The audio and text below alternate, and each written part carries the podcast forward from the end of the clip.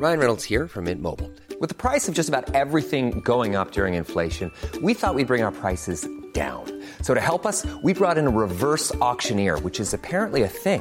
Mint Mobile unlimited premium wireless. Ready to get 30, 30, bit to get 30, bit to get 20, 20, 20, bit to get 20, 20, bit to get 15, 15, 15, 15 just 15 bucks a month. So, Give it a try at mintmobile.com slash switch. $45 upfront for three months plus taxes and fees. Promo for new customers for limited time. Unlimited more than 40 gigabytes per month. Slows. Full terms at mintmobile.com. Avez-vous déjà vu une meuf qui garde les cheveux secs, même sous l'eau? C'est pour aujourd'hui. Jingle. Je vous ai déjà raconté que je me prenais pour la reine des océans, non? Ça vient du fait que tout simplement, quand il y a des grosses vagues et que je pose ma main sur l'eau, bah la mer se calme en fait. Franchement, j'ai l'impression d'avoir une relation privilégiée avec l'océan, mais c'est peut-être juste que je suis érotomane, même avec les éléments. D'ailleurs, quand j'étais célib, comme vous les gueux, ma bio Tinder c'était sexuellement attiré par le feu.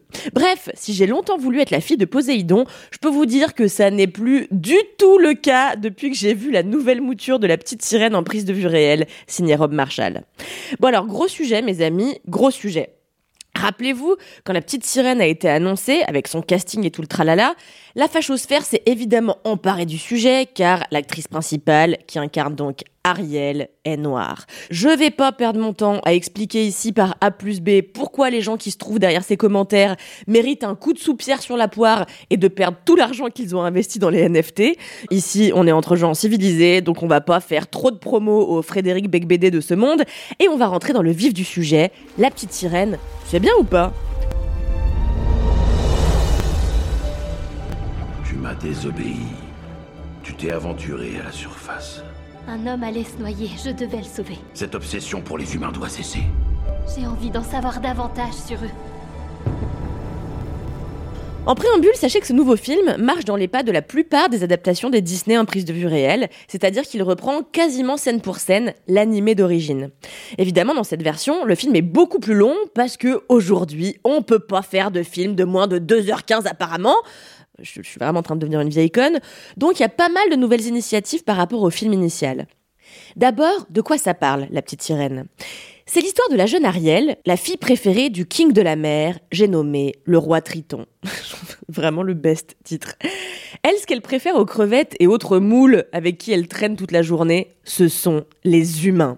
Elle est fascinée par le monde extérieur, le monde de la surface, celui que son père lui refuse strictement d'approcher parce que d'après lui, les humains sont tous des chiens. C'est plus ou moins euh, son discours. Un soir, elle croise le regard de braise du prince Eric et sa vie bouscule. Ce qu'elle veut désormais, c'est aller sur Terre pour le pécho. Elle passe alors un pacte avec Ursula, la sorcière des mers, qui lui offre des jambes contre sa voix de sirène.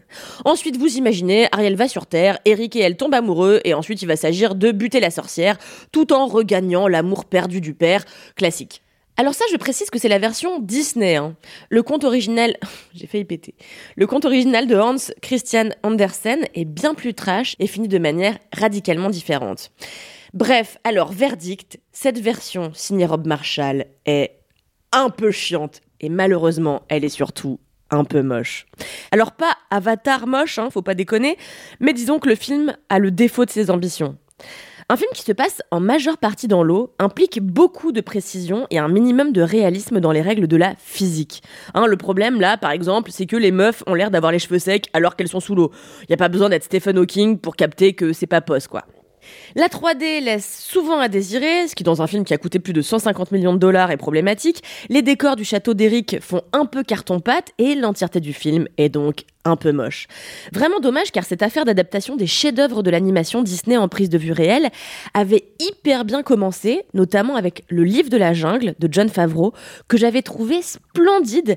Mais j'ai l'impression que ce concept d'adaptation en prise de vue réelle, donc, commence un peu à prendre l'eau, sans mauvais jeu de mots. Donc, c'est pas très joli et c'est le premier point négatif.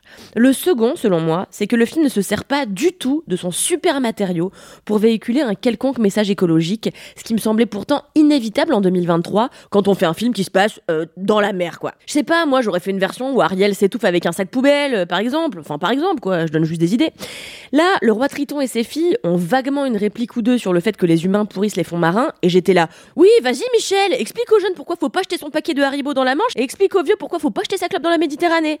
Et en fait, bah il fait rien. il est juste Javier Bardem avec un temps hépatique. Heureusement, tout n'est pas acheté dans La Petite Sirène 2023.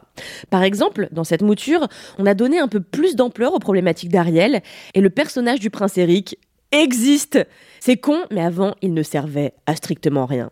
En plus, tous ses collègues des dessins animés Disney s'appelaient genre Phoebus ou John Smith et lui s'appelait Eric. Tonton Eric ça va Eric Tu passes boire le Ricard à 15h Donc du coup, aujourd'hui, Eric, il a un peu plus d'ampleur. Il a toujours l'air d'un benet et il a un charisme si, euh, comment dire, discret, qui pourrait vraiment jouer un prince dans Bridgerton. Oh, et puis, alors, juste un truc, euh, faut arrêter de dire aux acteurs de faire semblant de pas tenir debout quand ils chantent. Je sais pas ce que c'est que cette mode. Genre là, comme il est censé être amoureux, eh ben, il est chancelant sur ses jambes, il se balance d'un pied sur l'autre en faisant je sais pas quoi avec ses bras. Non, mais on dirait que t'es bourré, Michel. Enfin, ça, ça va pas, quoi.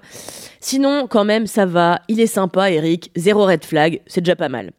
Par ailleurs, le scénario est un poil plus développé que le dessin animé. On a plus le temps d'explorer les personnages, parmi lesquels l'excellente Ursula, jouée par la tout aussi excellente Melissa McCarthy. Et surtout, surtout, je laissais ce dernier élément pour la fin car c'est sans doute le meilleur du film, Hailey Bailey, l'actrice qui incarne Ariel, chante si bien je décède sur place. Elle parvient à porter vraiment le film sur ses épaules, parce que franchement, s'il fallait compter sur ces horribles Polochon, Sébastien et Eureka, ça fait longtemps qu'on aurait tous sauté du navire pour se noyer, tellement, mais vraiment, ces personnages sont laids et inconsistants, là où les sidekicks animaux font d'ordinaire le charme des films Disney.